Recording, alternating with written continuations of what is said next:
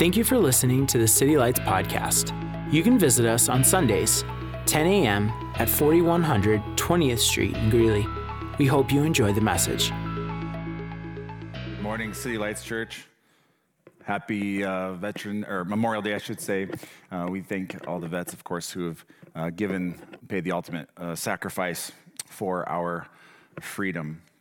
Um, wonder where you're watching this today. I've got the live chat here. Is anybody watching this from like a campsite? If you are, put that in the comments. Let me know if you're watching from a campsite. Uh, hope you're enjoying this weekend.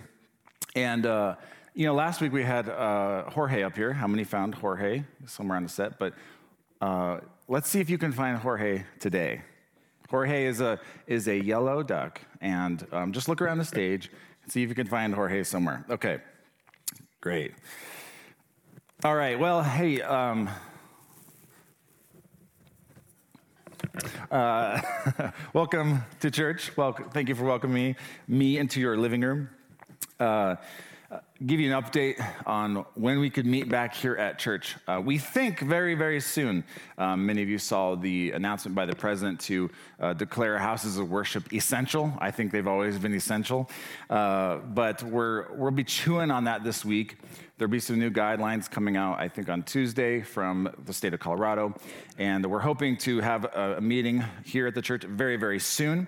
And so you should expect to hear some kind of communication from us for sure this week. And we'll be rolling out a plan of how to get everyone back here at church in the safest way possible. We're excited.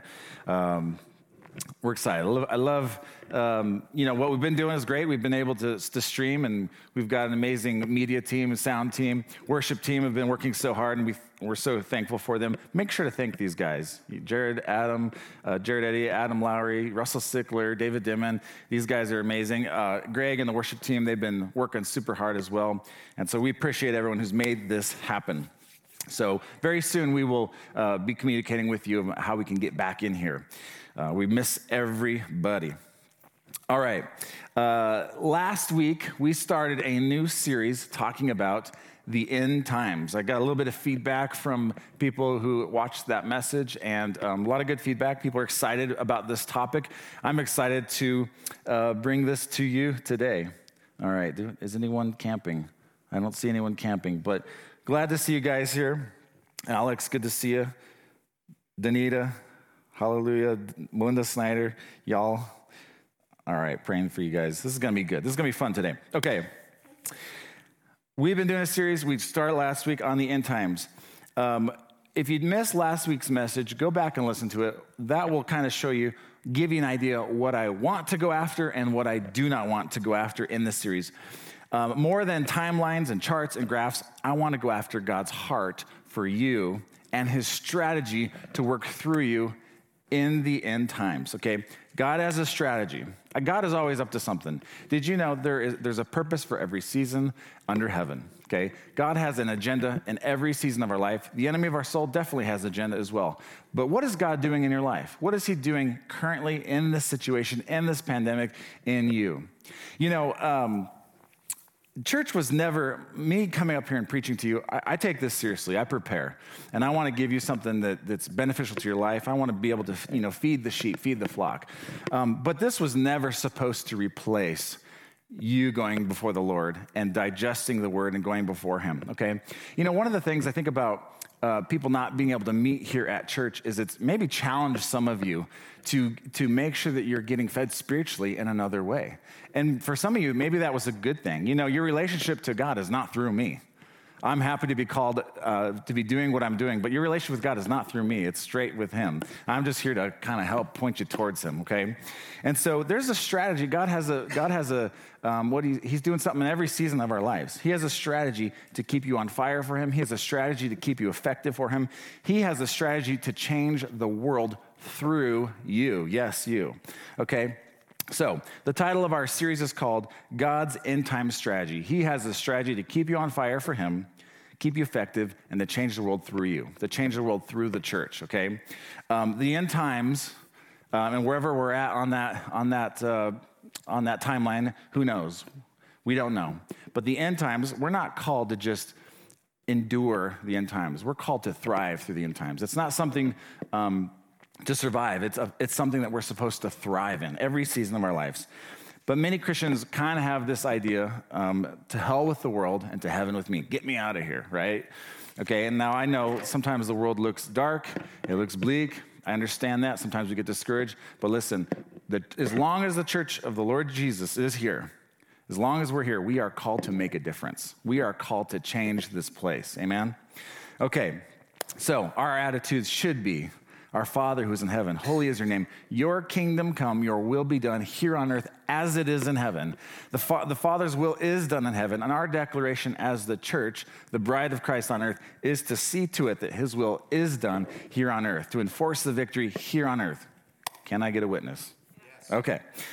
So he wants, Jesus wants to thrust us forward to be the overcoming bride, the overcoming church. Okay? In this series, um, I know there's a lot in the Bible that talks about end time events, the book of Daniel, the book of Revelation. But here we have in the book of Matthew, it's the most um, condensed, um, it's, it's actually the most Jesus spoke on the end times all at once, okay? So Matthew 24, 25, we're pretty much gonna stick with um, those two uh, chapters in this series. We might venture outside a little bit, but this is gonna be the primary focus of what we're doing here. We, we ended with this last week. I wanna bring us up to speed. Matthew 24, 1 through 3. Jesus, it says this Jesus left the temple and was walking away with his disciples um, when his disciples came to call his attention to the buildings. Do you see all these things? He asked. Truly, I tell you, not one stone here will be left upon another, every one will be thrown down. Verse 3 As Jesus was sitting on uh, the Mount of Olives, which is opposite of the temple, uh, the disciples came to him privately. Tell us, they said, when will this happen? And what will be the sign of your coming and of the end of the age, okay? Notice they asked Jesus three questions. When will the temple be destroyed? You said every stone will be thrown down. When will that happen? Okay. Um, by the way, that happened in 70 AD. That was a significant event for the Jewish people. That's when animal sacrifices stopped, when the temple was destroyed in 70 AD. Significant event, uh, event that they still lament and mourn to this day. Okay, very significant event. Um, Question number two What will be the sign of your coming? And he talks a little bit about Matthew 24, what the sign of his coming is. Um, maybe we'll get more into that in a little uh, future messages here. And of the end of the age. So eh, they asked three questions to Jesus.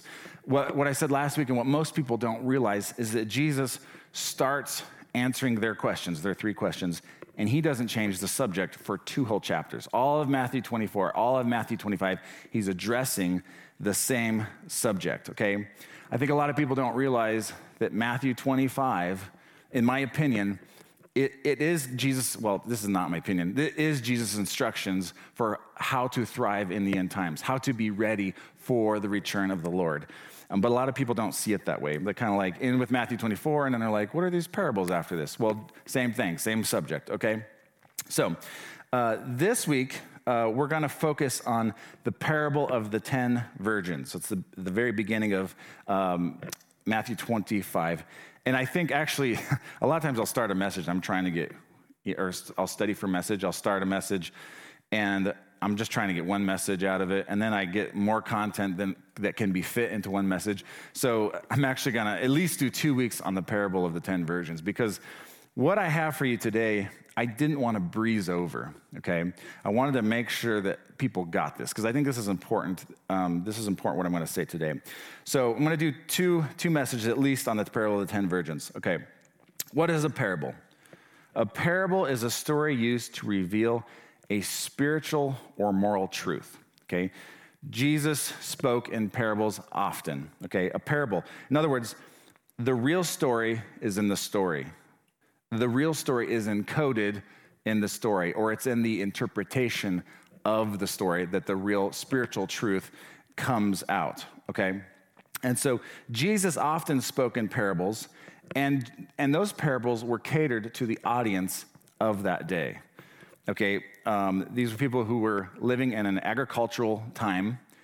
They didn't have a Western mindset like, like we do. And there's a context to many things that Jesus spoke of in, in these parables, particularly. If we're to properly understand uh, what these parables mean, we kind of have to, in, in, one sense, get out of our Western mindset. We have to go to a, a Middle Eastern um, Jewish mindset, right? um, an agricultural mindset. It will help us, if we, if we can kind of get over to that, it'll help us understand what's going on. Well, the parable of the 10 virgins is no different. The analogy here is the analogy is a first century wedding, a Jewish wedding in the first century, okay? Now, um, what I want you to see in this parable is that there are, there are two parties. Um, there are other characters, I suppose, but there are two parties that have roles. And most importantly, there are two parties that have responsibilities in this parable, okay? And um, again, this week we're, we're, we're, uh, we're talking about, I'm sorry, this week we're going to talk about the bridegroom in, the, in this parable. And next week we'll talk about the 10 virgins, the bride, okay? So the title of my message this week is called Return of the King.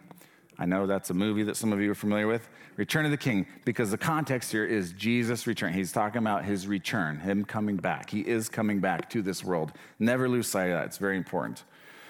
And then next week we'll do a message I will be called the uh, the virtuous bride. Okay, one thing I want to say before we read this is this is Jesus speaking. Jesus is trying to help you. He's trying to help me.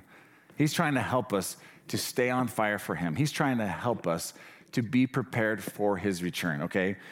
He's trying to help us. So let's read Matthew 25, verses 1 through 13. At that time, I'm gonna pause right there. at that time, at what time? At the time of his return, okay? That's what he's talking about. It's a reference to the whole previous chapter. At that time, the kingdom of heaven will be like 10 virgins who took their lamps and went out to meet the bridegroom. Five of them were foolish, and five were wise. The foolish took their lamps, but did not take any oil with them. The wise ones, however, took oil in jars along with their lamps. The bridegroom was a long time in coming, and they all became drowsy and fell asleep. At midnight, the cry rang out Here's the bridegroom, come out to meet him. Then all the virgins woke up, trimmed their lamps. The foolish one said to the wise, Give us some of your oil, our lamps are going out. No, they replied, that there may not be enough uh, for us and you. Go instead, go to those who sell oil and buy some for yourselves. Verse 10 But while they were on their way to buy the oil, the bridegroom arrived. The virgins who were ready went in with him to the wedding banquet, and the door was shut. Later, the others came also. Lord, Lord, they said, open the door to, for us. But he replied, Truly I tell you, I do not know you. Therefore, keep watch, because you do not know the day or the hour. You do not know the day that the Lord Jesus is returning. Keep watch. What I want to do with the rest of the study today, and it's Memorial Day, I'm not, I'm not going to try to give you too much today. You all got some barbecuing uh, to do, right? Um, what I want to do with the rest of this sermon is just talk about the context of a Jewish wedding in biblical times okay? I want to bring us into the context of this, of this parable. Jewish wedding and, and Bible times, okay? Uh, why? Why do I want to do that? Because this provides a model for us for what the return of Jesus will look like, what it will be like. It will, it's like a Jewish wedding from the first century, okay? So, how is that different than, than how we understand weddings? It, there was a difference. We, it, there was, it was very different, okay? um, different in several ways. Uh, number one, a man selected a wife to be, or, or a man's father um, helped select a wife to be, and they negotiated a deal with the bride's father, and they paid a bridal price for the bride. Okay? Now, although this is technically an arranged marriage, from biblical examples, we can also see that the bride's free will played a major role in these unions, okay? Okay, a marriage contract was drawn up and there would be a betrothal or an engagement party. Uh, this is one of the biggest differences between what happens when people get engaged today and what happened when people got engaged back then. At that engagement ceremony, um, unlike Western engagements, it was legally binding at that point. Um, in other words, you would have to get a legal divorce if you wanted to stop the, uh, the wedding at that point. You'd have to get a legal divorce after the engagement, okay? Um, the couple would not consummate at this point. They would not come together and consummate. Um, this, is, this is why when um, Mary and Joseph were engaged to be married, uh, Mary was found out to be with child. Uh, the, the Lord neglected to tell Joseph that that would happen before the fact, so they had to live in this crazy, ambiguous, crazy time in, in the process. But he, he, had to, he was going to put her away or divorce her privately, even though they hadn't um, consummated, they haven't come together to be officially uh, joined in the full union of marriage.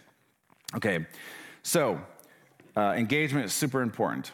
It was a legally binding event. Okay, now, it was the husband's responsibility, the groom's responsibility, to go away for a year and to prepare a place for himself and for his bride to live and to start a new family.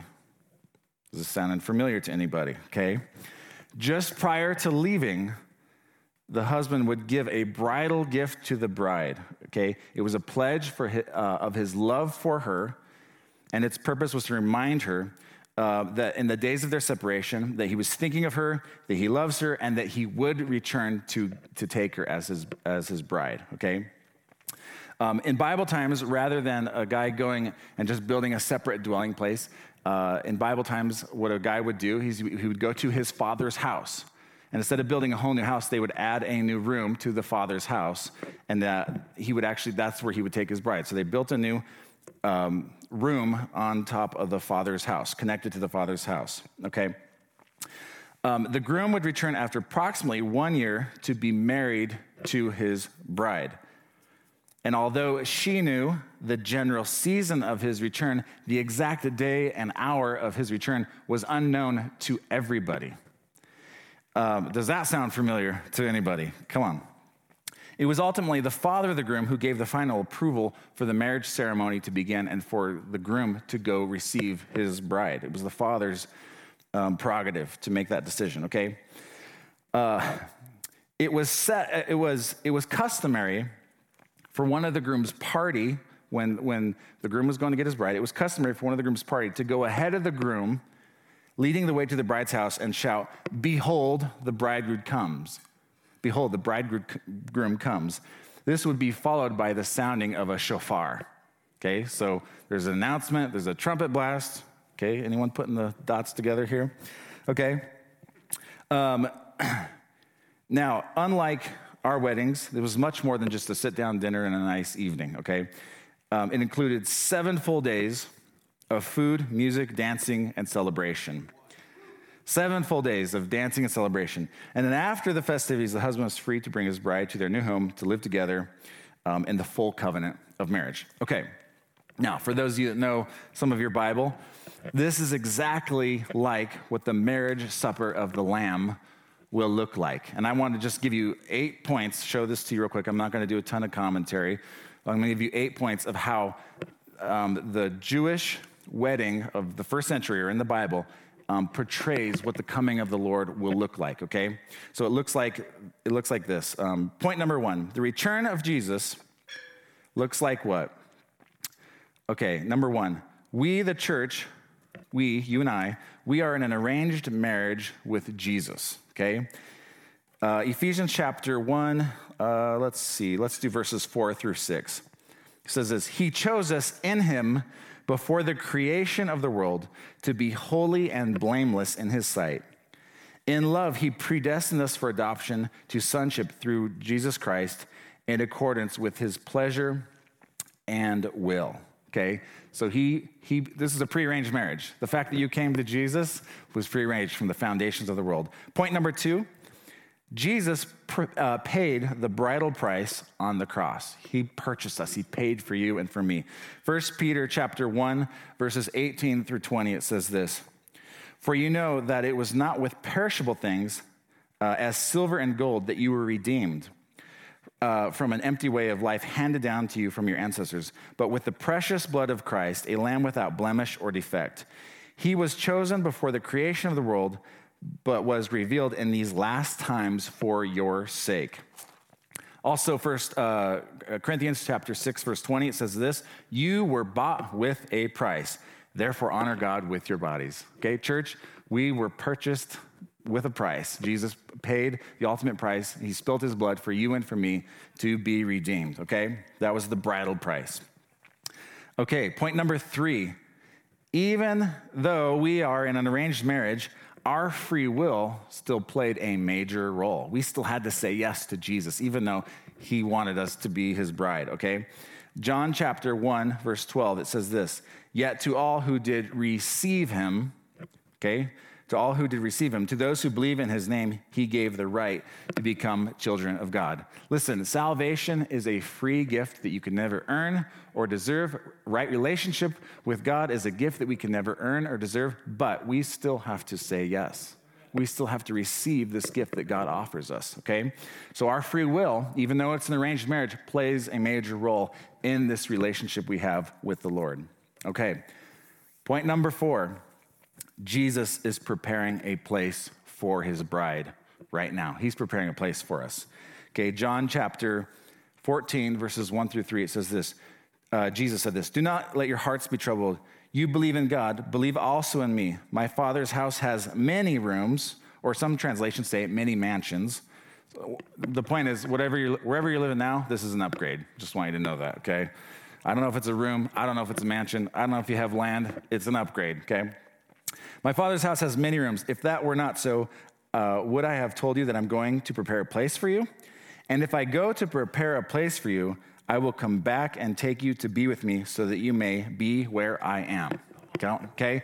Jesus, ultimately, he wants us to be where he is. He's taken us, he's taken us to the place that he's preparing for us right now. It's, and it's at the Father's house. Come on. Okay, point number six. The Holy Spirit, I'm sorry, this is point number five. Uh, point number five the Holy Spirit is our engagement ring. Okay? When I married my wife, I gave her an engagement ring. She gave me a ring. Okay? Um, but the Holy Spirit is like an engagement ring, or it's a down payment of more to come. Like when I married my wife, I gave her a ring. That wasn't like, here's the fullness of our marriage, a ring. No, that, that ring is a promise of a life with me that I want to provide for her. And this ring I'm wearing is a life that she wants to give to me and a life together, okay? The Holy Spirit is our engagement ring. Uh, Ephesians 1 13 through 14, it says this. Now we have been, uh, by the way, this is the Passion Translation. I love the way it says this in the Passion because it just cuts right through it. Uh, now we have been stamped with the seal of the promised Holy Spirit. He is given to us like an engagement ring is given to a bride as the first installment, as the first installment of what is coming. He is our hope promise of a future inheritance which seals us until we have all of redemption's promises and experience complete freedom for the supreme glory and honor of God. Okay, the Holy Spirit is given to us as an engagement ring. It's a seal, the, the promise guaranteeing the rest of the inheritance. You have not received all of your inheritance. We, we do have, uh, we are blessed with every spiritual blessing in Christ Jesus, but the fullness of what God wants to give us, man, that's going to unfold for eternity. Okay? So He has so much more for you. When you receive the Holy Spirit, that is the down payment. He didn't leave us as orphans. He left us with the helper. He left us with the person of the Holy Spirit. Okay? All right, point number six the wedding time is set by the Father. There's a, there's a point in time that is set by the Father for us to be joined to Jesus. Jesus said this, Matthew 24, uh, verses, I think, I have in my notes here, 36 through 44. It is not that much. I don't know, it's somewhere in there. Matthew 24, somewhere in between verses 36 and 44. Uh, it says, uh, it says 36 up here, great. Um, but the coming, uh, the coming, but concerning that day and hour, no one knows, not even the angels of heaven, nor the Son, but the Father only. Okay, the fa- it's the Father's prerogative to say, okay, son, go get your bride. The, the, the home is prepared. Go get your bride and bring her home. The time for the wedding has come. Okay? And point number uh, seven the return of Jesus will be preceded by a shout and a trumpet blast. There's a, a, a, one of the groom's party is going ahead of Jesus with a shout and a trumpet blast. It says this, 1 Thessalonians chapter 4, verses 16 through 17. For the Lord himself will come down from heaven with a loud command, with the voice of an archangel, and with a trumpet call of God, and the dead in Christ will rise first. After that, we who are still alive and left will be caught up together with him in the clouds to meet the Lord in the air, and so we will be with the Lord forever. Okay? There is a loud command of an archangel. The angel's going before him, and a, the trumpet blast of God will be the announcement that Jesus is coming back to get us. How many are excited about that? I have a funny story on that note, okay? Um, I, we have some friends that um, they grew up hearing a lot about the rapture and be prepared for the return of Jesus. And if you're not ready for the return of Jesus, when the rapture takes place, you're going to be left behind. There's a lot of books written called Left Behind and movies made. And um, anyway, these friends of ours, um, they were kids and they were hearing a lot about the rapture. There's a lot of emphasis on eschatology at the time. They're little kids. And they were at their house and they heard um, the sounding of a, a horn the horn and they're like, oh my gosh, the rapture. Is it the rapture? They were just waiting and watching and ready for the rapture all the time because the rapture could happen any minute. And then they start going around their house looking for mom and dad. They couldn't find their mom and dad. And then they're like, oh my God, they start freaking out. We missed the rapture. Our parents are gone. We're alone. And then, then they found out they didn't miss the rapture because parents were like at the neighbor's house or something like that. So be careful. You might scare your kids, okay? Uh, and it was a train, by the way, the, the, the, the horn blast, okay? So, but Jesus is coming back with a trumpet blast, the shout of an archangel. Okay, last point, point number eight. There will be a celebration like never before. A celebration like never before. This is the marriage supper of the Lamb. Revelation 19, 6 through 9, it says this Then I heard what sounded like a great multitude, like the roar of rushing waters and loud peals of thunder, shouting, Hallelujah, for the Lord God Almighty reigns. Let us rejoice and be glad and give him glory. For the wedding of the Lamb has come, and, and his bride has made herself ready. Fine linen, bright and clean, was given her to wear. Fine linen stands for the righteous acts of God's holy people. Then the angel said to me, Write, blessed are those who are invited to the wedding supper of the Lamb. And he added, These are the true words of God. His words are faithful and true. Okay, Jesus is coming back, and it is like a wedding. It is like a Jewish first century wedding. Where are we at right now in this timeline? Okay. Um, we have been in a prearranged marriage that happened from the foundations of the world. Jesus paid the ultimate price on the cross 2,000 years ago um, hopefully, your free will has played the role it should in saying yes to this invitation to come, okay? Jesus currently, he's, his, the death, burial, and resurrection happened. Jesus is currently in heaven preparing a place for you and I, for his bride, to be with him forever. In the meantime, he has given us the Holy Spirit as the promised guarantee, as the engagement ring of the, of the rest that's to come, okay? We're waiting for the Father, the time set by the Father, for Jesus to come back and get us. There will be a trumpet blast and a shout of an archangel in heaven when that happens, and you and I are going to be part of a celebration like never before. Blessed are those who are invited to the wedding supper of the Lamb. Amen? This is what God has done for us. This is what Jesus has done for us. Next week, I want to focus on what does the bride do? What is the bride's responsibility in all this? Okay, she is not supposed to just, he is our Prince Charming. He is coming to rescue us. Yes. You know, you know that song, My Boyfriend's Back and You're Gonna Be in Trouble, right? Jesus is coming back to judge. Say, I was listening to that song this morning. I put it on. It's, it's so, listen to that song in context to what's happening here. He's gonna save my reputation. You better, you better get going. My boyfriend's coming back. Listen, Jesus coming back to judge your adversary, okay? But then, listen, but we're not just here waiting to be rescued. We got a mission. We got a mission that we're supposed to be on right now, okay? We're more like Xena warrior princess, if you will, okay? So this isn't this isn't just a, a waiting bride. This is a victorious, powerful bride we're talking about. Can I get a witness? Okay. So we're gonna talk about that next week. But this is what Jesus is gonna do.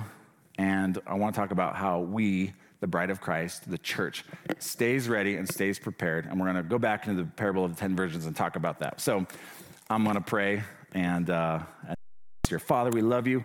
We thank you, Jesus, that you are coming back for that pure, spotless bride to be with us forever, Lord. God, we ask that, um, I would ask you just pour out your spirit on your people today. Help them Help us anticipate your coming. Help us remember that you are coming, Lord. Every day, Lord, let us wake up and, and be ready for the return of the Lord Jesus. You're not going to leave things as they are forever, Lord, but you're coming back. God, you're going to judge the living and the dead, and you're going to put that snake under your feet once and for all, Lord. In Jesus' name. And everybody said, Amen. Awesome. Well, listen, I want to just take one more moment, talk to a special group of you who are watching. That's those of you, and you've never said yes to the dress. Okay, sorry, that was a joke. You've never said yes to being part of the bride of Christ, okay? That could be a good sermon title Say Yes to the Dress, okay? So, you've never said yes to receive this free gift of salvation that God offers you. Okay, I'll change the verbiage. You've never said yes to be a son of God, okay, for you guys out there. And you girls, you've never said yes to becoming a daughter of the king, okay? Jesus wants you to receive this gift. Again, it's not by works, it's not by doing good, it's not by trying hard that we receive this gift. It's by grace. It's just by saying, Yes, God, that's me. I want to receive that gift. I trust you. I put my faith in you today. If that's you and you've never trusted Christ for salvation, I want to pray for you. And just uh, pray this prayer after me. Mean these words with all of your heart. It's not in the magical words I'm about to say, it's the cry of the heart that God sees. So repeat this after me Lord Jesus, I believe you are the Son of God. Thank you for coming to this world and paying the price for me. Thank you for redeeming me. Today I place my faith and trust in you. Be my Lord, be my God. Help me to follow you all the days of my life. In Jesus' name. And everybody out there said, Amen. Amen. Awesome. Well, praise God. We love you guys. Uh, uh, I'll just say quickly those of you that made that decision to place your trust in Jesus for the very first time, we're so honored. I'm so honored to have been a part of that, to lead you in that decision. And if you would, um, on our website, citylights.church, there's a connect card. Just click on that connect card, indicate on there you've made this decision. We will follow up with you and just let you know about some next steps in this relationship that you've begun. That's so important. But uh, also, just in the meantime, church, we're you can expect to hear from us this week about a plan to reopen, hopefully very, very soon. And so be praying for us, wisdom over us, that we understand the fullness of how to do this. And uh, we're so excited that we'll be back here very soon. We love you guys. Have a great week. God bless you. Thanks again for tuning into the City Lights podcast. We appreciate your support and we'd love to fellowship with you. You can visit us on Sundays, 10 a.m. at 4100 20th Street in Greeley. Be sure to check out our website at citylights.church, where you can submit prayer requests, receive info on special events, and find our social media links. We're glad you could join us, and we hope you have a blessed week.